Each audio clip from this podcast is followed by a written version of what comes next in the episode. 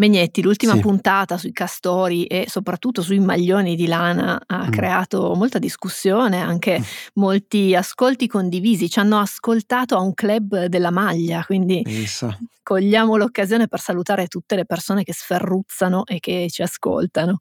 E tra le tante persone che ci hanno scritto c'è anche Viviana, che qualche anno fa ha fatto un viaggio in Islanda e purtroppo per lei le hanno smarrito il bagaglio, quindi ha dovuto comprare un po' di vestiti in attesa che glielo ritrovassero, e ci ha scritto raccontandoci che fra le cose acquistate c'erano anche dei calzini di lana e che, con sua enorme sorpresa, non mi hanno provocato e non mi provocano ancora nessun fastidio, mentre di solito invece gli abiti di lana facevano venire il prurito a Viviana, e la comprendo molto perché succede spesso anche a me. Ma quindi, Mautino, perché succede questa cosa, visto che tu fai maglia e fai maglioni? Allora, la risposta è dipende, tanto per cambiare, nel senso che dipende da diversi fattori. Alcuni sono individuali, quindi per esempio lo spessore della pelle: più è sottile e più è sensibile, quindi evidentemente, Menietti, tu hai la pelle molto sensibile. Ecco. Anche l'età: i giovani hanno la pelle più sottile rispetto alle persone un po' più in là con gli anni. Però poi ci sono anche dei fattori ambientali, come la temperatura: più è caldo e più il prurito, insomma, si fa sentire, e anche l'umidità: più è alta e più i maglioni, o insomma quello che mettiamo di lana addosso, prudono. Però può c'entrare anche la lunghezza delle fibre, quindi le diverse tipologie di lana? Assolutamente sì, e su questo la rete è divisa, nel senso che ci sono tantissime ipotesi in ballo, e se fate una ricerca su Google trovate anche molte immagini al microscopio elettronico proprio delle fibre, che fanno vedere come sia la lunghezza, quindi fibre più corte hanno più estremità appuntite, quindi possono provocare più fastidio, ma anche proprio la struttura microscopica delle fibre. Quelle che hanno la parte esterna più adesa, più liscia, provocano ovviamente meno prurito di quelle che invece sono un po' più grezze, potremmo dire così. Quindi, insomma, c'è molta scienza anche dietro i maglioni di lana e i calzini di lana. Tantissima. Ci torneremo di sicuro. Intanto per oggi parliamo di antropologia e stereotipi di genere, dell'impatto ambientale della gomma, di anfibi mammoni e di gente lunatica. Io sono Emanuele Menietti. E io sono Beatrice Mautino, e questo podcast del Post si chiama Ci vuole una scienza.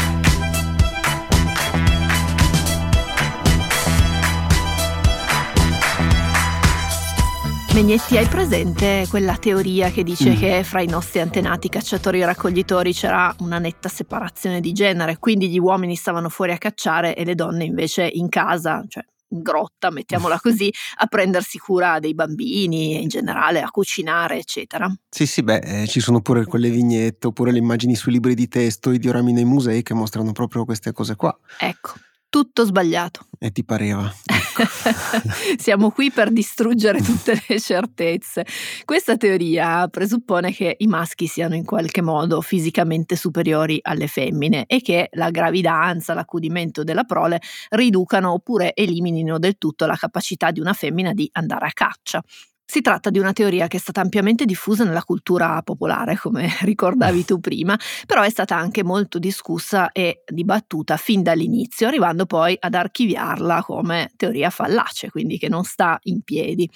Ha fatto il punto recentemente la rivista di divulgazione scientifica statunitense Scientific American in un lungo articolo che uscirà sul numero di novembre in cartaceo, ma che si trova già sul sito, dal titolo che tradotto in italiano suona così: la teoria secondo cui gli uomini si sono evoluti per cacciare e le donne si sono volute per raccogliere è sbagliata. E infatti tutto era nato da una conferenza che era stata ospitata in un simposio nel 1966 e che era stata tenuta dai due antropologi Richard Borshay Lee e Irvin DeVore, dal titolo Man the Hunter, cioè l'uomo cacciatore, che poi è diventato anche un libro che ha avuto anche molto successo. Basandosi su varie prove etnografiche di analisi di popolazioni contemporanee di cacciatori-raccoglitori, e anche basandosi su prove archeologiche e paleoantropologiche, i due antropologi avevano concluso che la caccia e il conseguente consumo di carne avessero in qualche modo guidato l'evoluzione umana, portando poi a dei cambiamenti anche sorprendenti, dal bipedismo all'aumento delle dimensioni del cervello all'uso sempre più abile degli strumenti. E però in questa narrazione i nostri antenati maschi vagavano in lungo e in largo alla ricerca della preda, mentre invece le loro compagne rimanevano vicino all'accampamento, quindi raccogliendo piante e prendendosi cura della prole. In sostanza, caccia maschile, raccolta femminile. Questo è un approccio di genere che ha fatto molta presa, forse anche per il periodo storico nel quale era stato formulato. Negli anni 60 la struttura della società americana, ma anche quella europea, non era poi molto diversa da quella lì, ovviamente con le dovute proporzioni. Gli uomini uscivano a procacciarsi lo stipendio e le donne si occupavano della casa e della famiglia. E quando noi esseri umani sentiamo qualcosa che conferma quello che pensiamo o che conferma il nostro stile di vita, per esempio, siamo più portati a crederci rispetto alle ipotesi contrarie che magari lo smontano.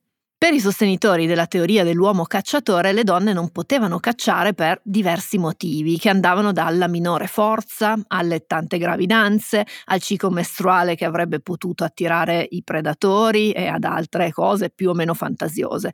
Nel 1981 un altro antropologo avrebbe definito le donne inadatte alla caccia, definendo la loro natura più sedentaria e meno aggressiva. E tra l'altro l'estate scorsa la rivista Science aveva affrontato l'argomento ricordando come le prove raccolte a sostegno della teoria dell'uomo cacciatore fossero state raccolte male, cioè senza tenere conto del contesto.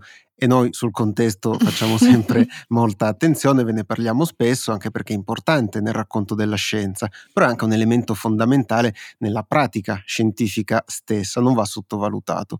Per esempio, per Science, basarsi esclusivamente sui manufatti da caccia come le punte di lancia, le ossa di animali, eccetera, è scorretto perché sopravvivono molto più a lungo rispetto, per esempio, agli alimenti come frutta, tuberi e miele e agli strumenti deperibili necessari per raccoglierli. Inoltre poi le prove etnografiche sulle tribù contemporanee di cacciatori-raccoglitori arrivavano da testi scritti da uomini bianchi, europei e americani che avevano lavorato tra il XVIII e il XX secolo e che visitavano queste comunità e poi seguivano gli uomini locali in giro, spesso prestando meno attenzione a qualunque cosa facessero le donne. Insomma, si trattava di una teoria viziata in partenza da diversi pregiudizi e probabilmente mossa anche da una visione del mondo che si voleva confermare più che dalla voglia di scoprire davvero come stessero le cose. Nel corso dei decenni successivi aumentarono le prove che le donne hanno da sempre contribuito in modo sostanziale alla dieta delle popolazioni umane, non solo attraverso la raccolta, ma anche come cacciatrici. Prima di arrivare a questo, però, c'è un altro aspetto da considerare che all'epoca, negli anni 60, era ancora abbastanza sconosciuto, cioè la fisiologia del corpo femminile sotto sforzo fisico. Anche in questo caso ci troviamo di fronte a delle ricerche che sono state viziate per molto tempo, perché la medicina dello sport si è sempre concentrata molto nell'analisi delle prestazioni del corpo maschile, derivando poi informazioni su quello femminile, ma senza lo stesso livello di attenzione e neanche le stesse prove. E inoltre quello che abbiamo scoperto e che viene citato nell'articolo di Scientific American è che nel complesso le femmine sono metabolicamente più adatte per le attività di resistenza, come per esempio le maratone, mentre invece i maschi eccellono in attività brevi e potenti, come le gare di velocità. Queste differenze starebbero nella struttura diversa delle fibre muscolari e anche della distribuzione del grasso corporeo, che deriverebbero o sarebbero in qualche modo correlate a un profilo ormonale che poi è anche diverso, con il testosterone che prevale nei corpi biologicamente maschili e gli estrogeni che prevalgono in quelli biologicamente femminili. A questo aggiungiamo anche che alcuni studi recenti che sono stati effettuati sulle maratonete confermano l'ipotesi che le femmine siano in grado di utilizzare meglio il grasso corporeo come combustibile, possiamo dire così, per coprire distanze maggiori e con meno fatica rispetto ai maschi. Questi dati fisiologici sono compatibili con la scoperta, come dicevamo, che le donne hanno sempre cacciato. La scorsa estate uno studio pubblicato sulla rivista PLOS One ha messo insieme tutte le osservazioni per costruire una sorta di mappa delle donne cacciatrici nel mondo. L'antropologa Cara Wall-Scheffler, che era a capo del progetto, ha usato un database specializzato nel quale erano presenti informazioni su 1400 gruppi culturali umani negli ultimi secoli. Con i suoi studenti dell'Università di Seattle ha identificato 391 società di cacciatori e raccoglitori contemporanei, quindi tra la fine del 1800 e i primi anni 2000, scoprendo che le donne cacciavano in quasi l'80% delle società osservate e intervistate. Citiamo alcuni esempi di queste donne cacciatrici. Le donne Acta nelle Filippine usavano archi e frecce per cacciare cinghiali e cervi, e in alcune tribù dell'Amazzonia le donne cacciavano i roditori con il macete, che è anche una cosa, insomma, da visualizzare, abbastanza cruenta. Osservazioni effettuate negli anni 90 raccontano di donne Aka nell'Africa centrale di tutte le età, dalle adolescenti fino alle nonne, che si occupavano della cattura di porcospini. La gestione dei figli non è mai stata un gran problema, perché o si portavano appresso oppure si lasciavano alle cure di chi rimaneva al villaggio. E sarebbe stato l'arrivo dell'agricoltura, che poi è avvenuto circa 10.000 anni fa, a segnare un cambio della società che portò poi alla definizione di ruoli abbastanza rigidi legati anche al genere. E qui è anche interessante vedere come concludono le autrici dell'articolo di Scientific American, perché ci dicono: ora, quando penserete alle persone delle caverne, speriamo che immaginerete un gruppo di cacciatori e cacciatrici che circondano una renna o che producono strumenti in pietra tutti insieme. Quindi ecco, diciamo, i ruoli erano molto più misti di quanto potesse apparire. Sulla rappresentazione di genere, possiamo dire così, nella scienza dovremmo sicuramente tornarci su, Menietti, vero? Sì, decisamente. Alcuni dei temi che sono emersi nel racconto di questa storia non sono specifici della ricerca in paleoantropologia, ma sono distribuiti omogeneamente sulle diverse discipline. Parlavamo in una delle primissime puntate di come gli studi clinici, trial clinici, abbiano sofferto soprattutto nei decenni passati di un pregiudizio proprio di genere, con risultati tagliati sull'organismo maschile e poi adattati a quello femminile, senza però avere prove solide a riguardo. E ci è capitato anche di parlare di come l'ambiente stesso scientifico sia ancora molto maschile, e questo poi influisca anche su quel contesto di cui parlavi tu prima. E questa settimana è uscito uno studio sulla rivista Science Advances, che vi raccontiamo solo brevemente, riservandoci di tornare poi su questi temi magari in una puntata dedicata, come dicevi anche tu. La ricerca è stata condotta su una popolazione di 245.000 persone che hanno ricoperto posizioni accademiche tra il 2011 e il 2020. E con questa ricerca si è scoperto che le donne sono più a rischio di abbandonare la carriera degli uomini in tutte le fasi, quindi dalle posizioni meno stabili a quelle più stabili, con un inaspettato divario più ampio a 15 anni dal dottorato, cioè quando presumibilmente, e si spera anche, una persona viene poi stabilizzata nel mondo del lavoro o in quello accademico. Per capire il perché dell'abbandono, il gruppo di ricerca ha effettuato un sondaggio che ha coinvolto sia persone rimaste in accademia sia persone che avevano lasciato, scoprendo che se gli uomini che hanno lasciato l'accademia lo hanno fatto prevalentemente perché attratti da opportunità migliori, per le donne la motivazione principale era legata al sentirsi spinte fuori in qualche modo.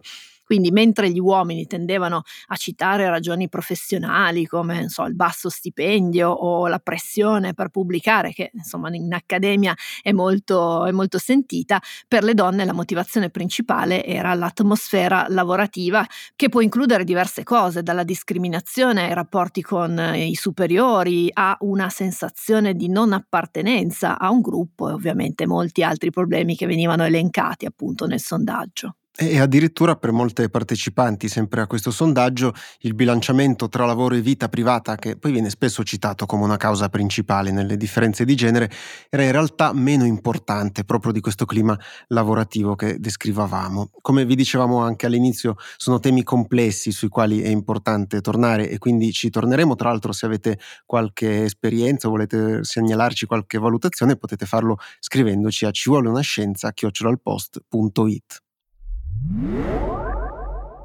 Mom deserves the best, and there's no better place to shop for Mother's Day than Whole Foods Market. They're your destination for unbeatable savings, from premium gifts to show-stopping flowers and irresistible desserts. Start by saving 33% with Prime on all body care and candles. Then get a 15-stem bunch of tulips for just $9.99 each with Prime. Round out Mom's menu with festive rosé, irresistible berry chantilly cake, and more special treats. Come celebrate Mother's Day at Whole Foods Market.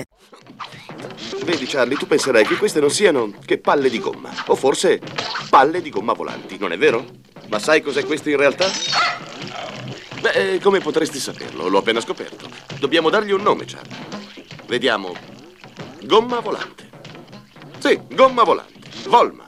Menietti, so di alimentare lo stereotipo e il pregiudizio nei miei confronti, ma ti devo chiedere che cos'era questa roba qua, perché non lo so. Ecco, se tu guardassi film forse sapresti che questo è un piccolo estratto di Un professore fra le nuvole, un film della Disney del 1961. Dei tuoi anni. Ecco, non proprio, però quando ero ragazzino in effetti avevo la videocassetta di questo film, credo di averla consumata a forza di guardarla, sai quelle cose che fanno i bambini che vedono e rivedono la stessa cosa. Vabbè, il film racconta la storia di Ned Brainard, che è un professore universitario che un giorno scopre una nuova sostanza gommosa che in pratica a ogni rimbalzo accumula nuova energia invece di disperderla, quindi è una gomma volante che decide di chiamare Volma. Come abbiamo sentito anche nell'audio del film, che devo dire non sentivo da quando ero bambino, quindi mi ha anche fatto un certo effetto. Va bene, abbiamo Menietti che si è commosso e esatto, che comunque l'ha presa larghissima, ma larghissima. Va bene, però aggiungiamo che chi non era bambino negli anni '80 forse si ricorda del film Flubber, quello con Robin Williams, che era poi un remake di quello lì del 61, no? Flubber era il nome originale della volma, cioè Flying Rubber. Va bene, allora okay, lo dico io, altrimenti non ne usciamo e vediamo tutti i remake possibili e immaginabili. Come avrete forse intuito, nonostante gli sforzi di Menietti, oggi parliamo di gomma e in particolare di gomma naturale e dell'impatto che ha la sua produzione sull'ambiente.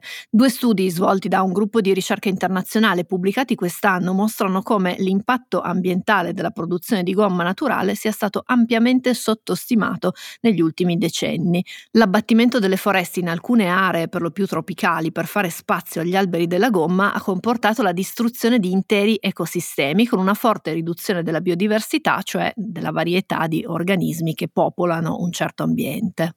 E non è un problema da poco, però per capirlo fino in fondo è utile andare a vedere che cos'è la gomma, cioè uno dei materiali che usiamo di più e anche poi da più tempo. Nelle sue varie forme e composizioni la gomma è formata da polimeri, e qui possiamo dire che un polimero è una grossa molecola formata da una certa quantità di molecole uguali o diverse che poi sono unite assieme e che formano una catena lunga che poi è anche più o meno ramificata.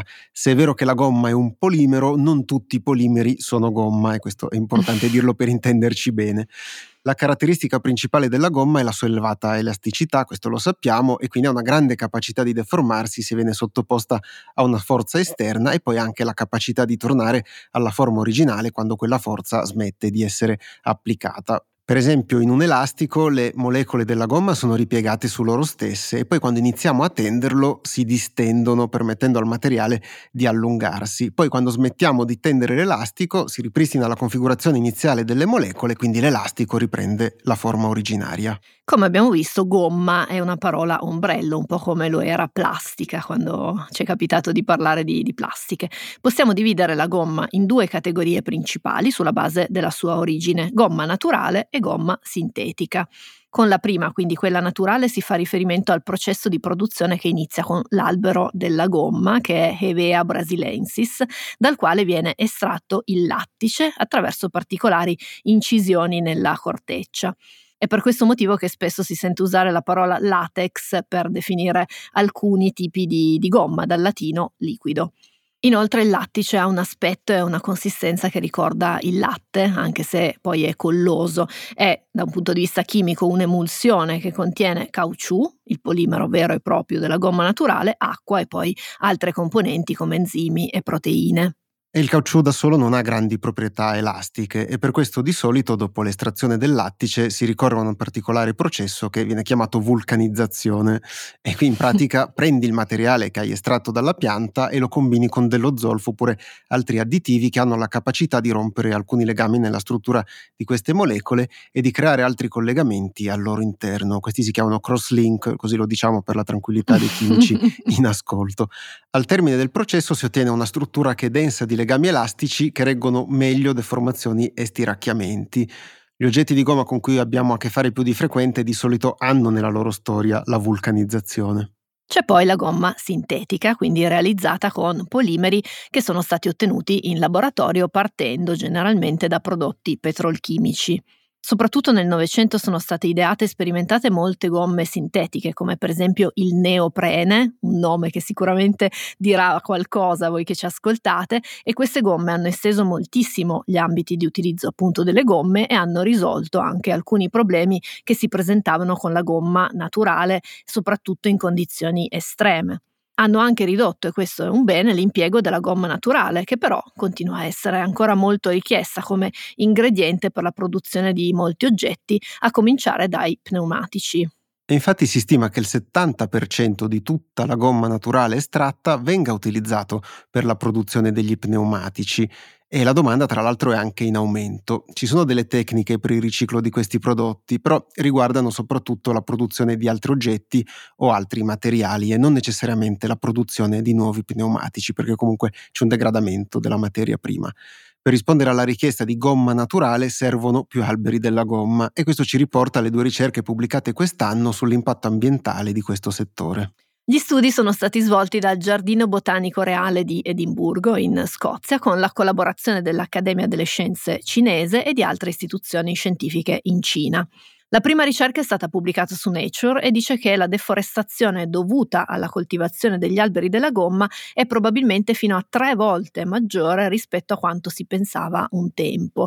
Per dare una dimensione a questa questione, dal 1990 a oggi il fenomeno ha interessato un'area grande quanto la Svizzera. Parliamo quindi di circa 40.000 chilometri quadrati. Si sapeva da tempo della deforestazione legata alla produzione di gomma naturale, però fare stime accurate era un bel problema, perché dalle immagini aeree non è sempre semplice distinguere tra le foreste naturalmente presenti e quelle che sono invece realizzate disboscando per poi piantare gli alberi della gomma.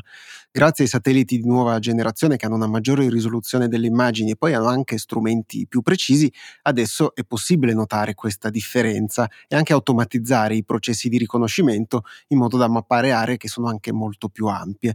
Ed è proprio grazie a questi dati che il gruppo di ricerca è riuscito a fare un censimento più accurato delle piantagioni, della loro estensione e della riduzione delle foreste naturali, che è poi ciò che importa. Dallo studio è emerso che il problema riguarda varie aree tropicali e in particolare alcuni paesi i cui governi hanno scommesso molto sulla produzione della gomma naturale per sostenere la propria economia. In Cambogia, per esempio, il 40% delle piantagioni di gomma è stato realizzato proprio deforestando, con una perdita importante di biodiversità. Qui è utile soffermarsi su un aspetto che può sembrare controintuitivo. Parliamo di un processo in cui si eliminano gli alberi che ci sono per piantare altri alberi, quindi di un altro tipo, e quindi uno potrebbe dire: ma vabbè, che problema c'è, togli un albero, metti un albero, no? Uno a uno, palla al centro. Sono pur sempre alberi che fanno le cose che fanno gli alberi, no? Quindi non abbiamo ridotto la loro presenza. Ovviamente, potete immaginarlo, le cose sono un po' più complicate di così, perché se è vero che vengono piantati altri alberi, si tratta di alberi diversi da quelli che c'erano prima e soprattutto sono tutti uguali. Quindi è una foresta diversa, potremmo dire che è un po' più monotona, dove molte altre specie vegetali e animali non riescono più a vivere, quindi il risultato è un impoverimento della biodiversità, quindi della varietà di specie che ci stanno in quella foresta, come dicevamo all'inizio. L'altro studio pubblicato sulla rivista scientifica Conservation Letters è invece una revisione sistematica delle ricerche che erano state svolte sulle piantagioni di gomma naturale e la distruzione delle foreste tropicali. Questa specie di studi, come spesso definiamo questa tipologia di ricerche, ha segnalato che la creazione di nuove piantagioni è quasi sempre legata alla deforestazione e che poi la domanda in crescita, con la necessità di piantare nuovi alberi della gomma, peggiorerà ulteriormente questa situazione nei prossimi anni, soprattutto se non saranno introdotte delle limitazioni da parte dei governi dei paesi coinvolti. Dal 2010 si è assistito a una veloce espansione delle aree destinate agli alberi della gomma e diverse ricerche stimano che entro il 2030 il fenomeno potrebbe interessare fino a 53.000 km quadrati di territorio in più rispetto a quello già occupato oggi da queste piantagioni. Quindi più del doppio, dicevamo prima erano 40.000 e se ne aggiungeranno altri 53. Trovare una soluzione non è semplice, sia per i grandi interessi economici che ci sono di mezzo, sia perché oltre alle grandi aziende ci sono spesso piccoli coltivatori che raccolgono gomma naturale da vendere poi sul mercato. Le loro attività hanno un impatto ambientale ovviamente più contenuto, almeno insomma generalmente, ma sono spesso svantaggiati quando vengono introdotte delle regole più restrittive. In molti paesi del sud-est asiatico la deforestazione porta con sé altri problemi rispetto a quelli ambientali, per esempio l'allontanamento delle popolazioni indigene dai loro territori oppure una forte riduzione delle aree in cui possono vivere. Gli studi come quelli che vi abbiamo raccontato sono importanti per dare una dimensione al problema, che poi è il modo migliore per poter affrontare le questioni di questo tipo, perché una volta che sai quanto è esteso e quali aree interessa, puoi avviare delle iniziative, delle campagne, esercitare pressioni nei confronti dei governi, dei paesi interessati e quindi poi anche elaborare delle regole, dei protocolli che siano condivisi per ridurre l'impatto ambientale delle piantagioni di gomma naturali. Quello della sostenibilità delle coltivazioni è del resto un problema gigantesco ed è anche molto complesso, che non può avere soluzioni semplici, lo sappiamo, però questo non significa che non si debba provare a migliorare le cose con approcci più sostenibili e soprattutto basati sui dati.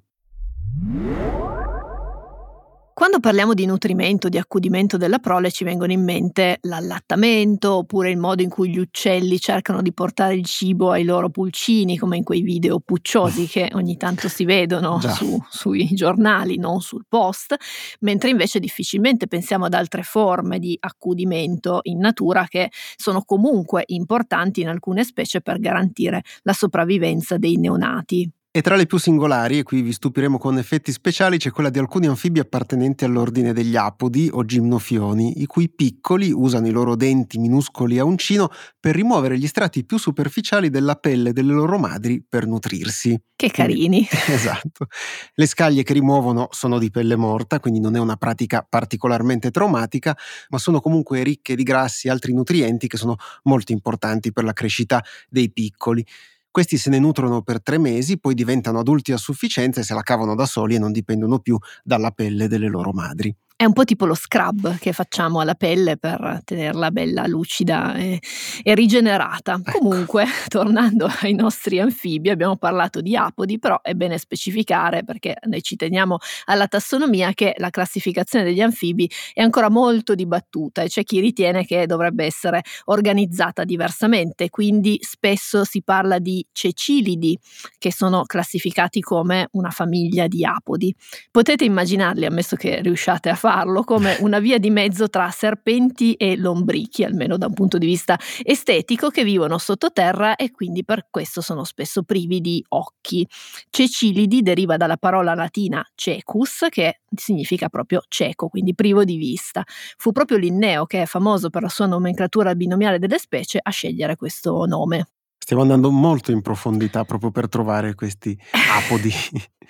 Gli apodi sono stati studiati da tempo, però quest'anno c'è stato un certo fermento tra chi si occupa di erpetologia, cioè lo studio dei serpenti e degli anfibi, quando una ricerca ha segnalato che con molta probabilità le madri trasmettono loro microbiota ai piccoli grazie ai pasti derivanti dalla loro pelle.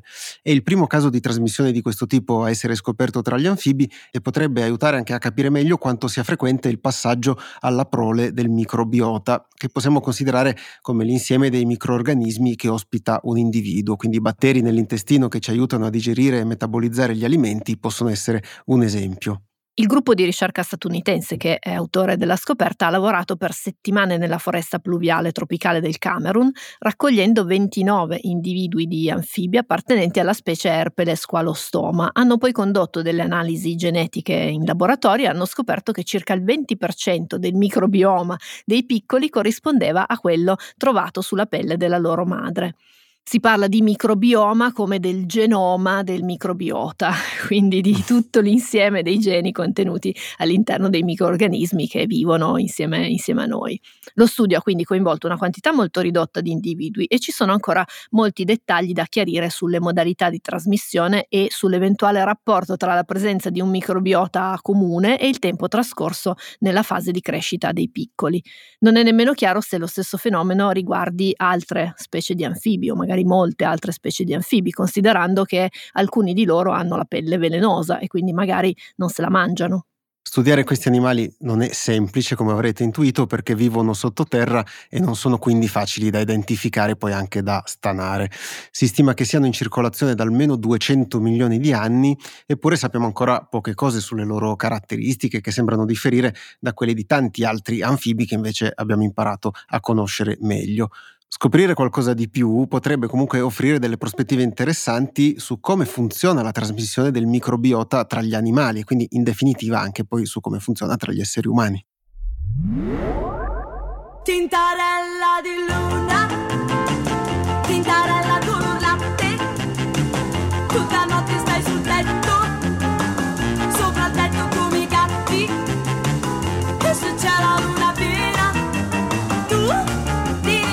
Menietti, ascolta qui. Sì. È in arrivo l'eclissi parziale di luna. Ecco che influenza avrà sulla nostra vita. Ah, aspetta che ci penso, nessuna. No. Allora, guarda che l'eclissi ci porta a fare un bilancio della nostra vita, quindi ecco come sfruttare la sua energia. Un evento raro e dal forte valore astrologico. Ma certo, non so dove tu l'abbia letto, però. Dove l'ho letto? Su un settimanale femminile, ma ecco, non ne voglio fare una questione di genere in questo caso. Assolutamente, comunque possiamo garantirvi che un'eclissi non ha nessun effetto nelle nostre vite, se non quello di farci incuriosire su cosa magari avviene oltre il nostro pianeta, cosa sempre buona e giusta, come spesso vi dico. Quindi nella tarda serata del 28 ottobre magari provate a osservare l'eclissi parziale di luna in cielo, che avverrà indicativamente tra le 9:30 e la mezzanotte nelle sue varie fasi, ovviamente nuvole e inquinamento luminoso permettendo. Se volete qualche altro dettaglio in più sugli orari, su come vederla al meglio, potete andare sul sito uai.it, che è il sito dell'Unione Astrofili Italiani. Al di là dell'eclissi si dice spesso che la luna influisce sul nostro umore, sulla nostra personalità, basta pensare al modo di dire, no, la luna storta. Ecco. Se però andiamo a vedere nella letteratura scientifica, tra studi e meta-analisi non è mai stata trovata una correlazione tra cicli lunari e biologia umana oppure comportamento umano. No, infatti, quindi magari è utile fare qualche esempio. C'è la convinzione piuttosto diffusa che ci sia una relazione tra la luna e la fertilità, legata soprattutto al fatto che il ciclo mestruale ha una durata in media paragonabile a quella del ciclo lunare. In realtà nessuno studio ha dimostrato un collegamento tra i due fenomeni e la durata simile di ciclo mestruale e lunare è con ogni probabilità una semplice coincidenza.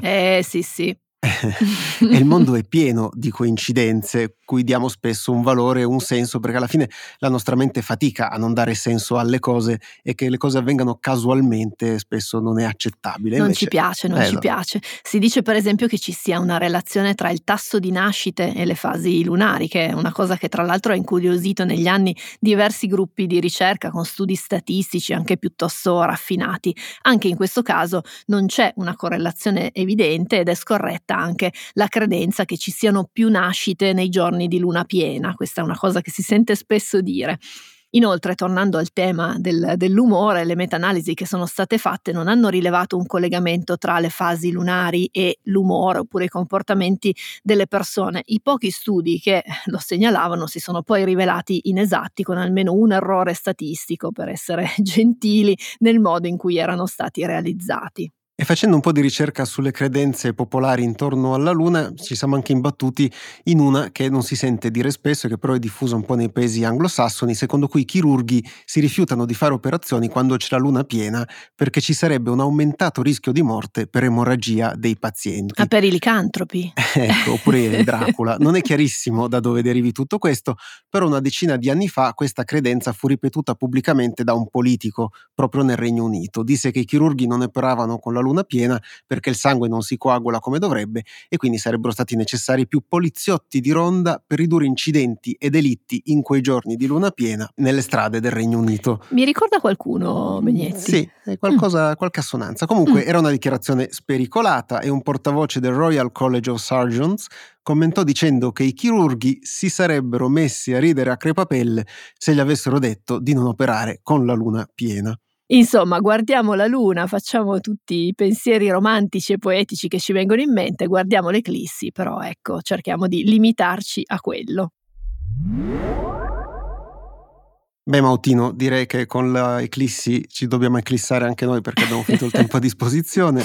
Però ricordando che nella notte tra sabato e domenica l'eclissi non è l'unica cosa che succede. Ah, certo, c'è anche l'arrivo dell'ora solare, quindi bisogna prendere gli orologi e portare le lancette indietro di un'ora, come dicono al TG1. Sì, ma c'è ancora qualcuno che ha le lancette da portare indietro, cioè ormai abbiamo gli orologi tutti un po' automatici, fanno da soli, no? I collezionisti, qualcuno ci sarà. Scriveteci se avete degli orologi con le lancette da portare indietro a civuoleunaScienza@ipost.it. Trovate queste e tutte le altre puntate sulle principali piattaforme di podcast e naturalmente sull'app del Post, dove potete anche consultare il sito e accedere ad altri servizi se siete abbonati e abbonate, e per farlo potete andare su abbonati.ilpost.it. Noi vi diamo appuntamento come sempre a venerdì prossimo alla stessa ora. Ciao! Ciao!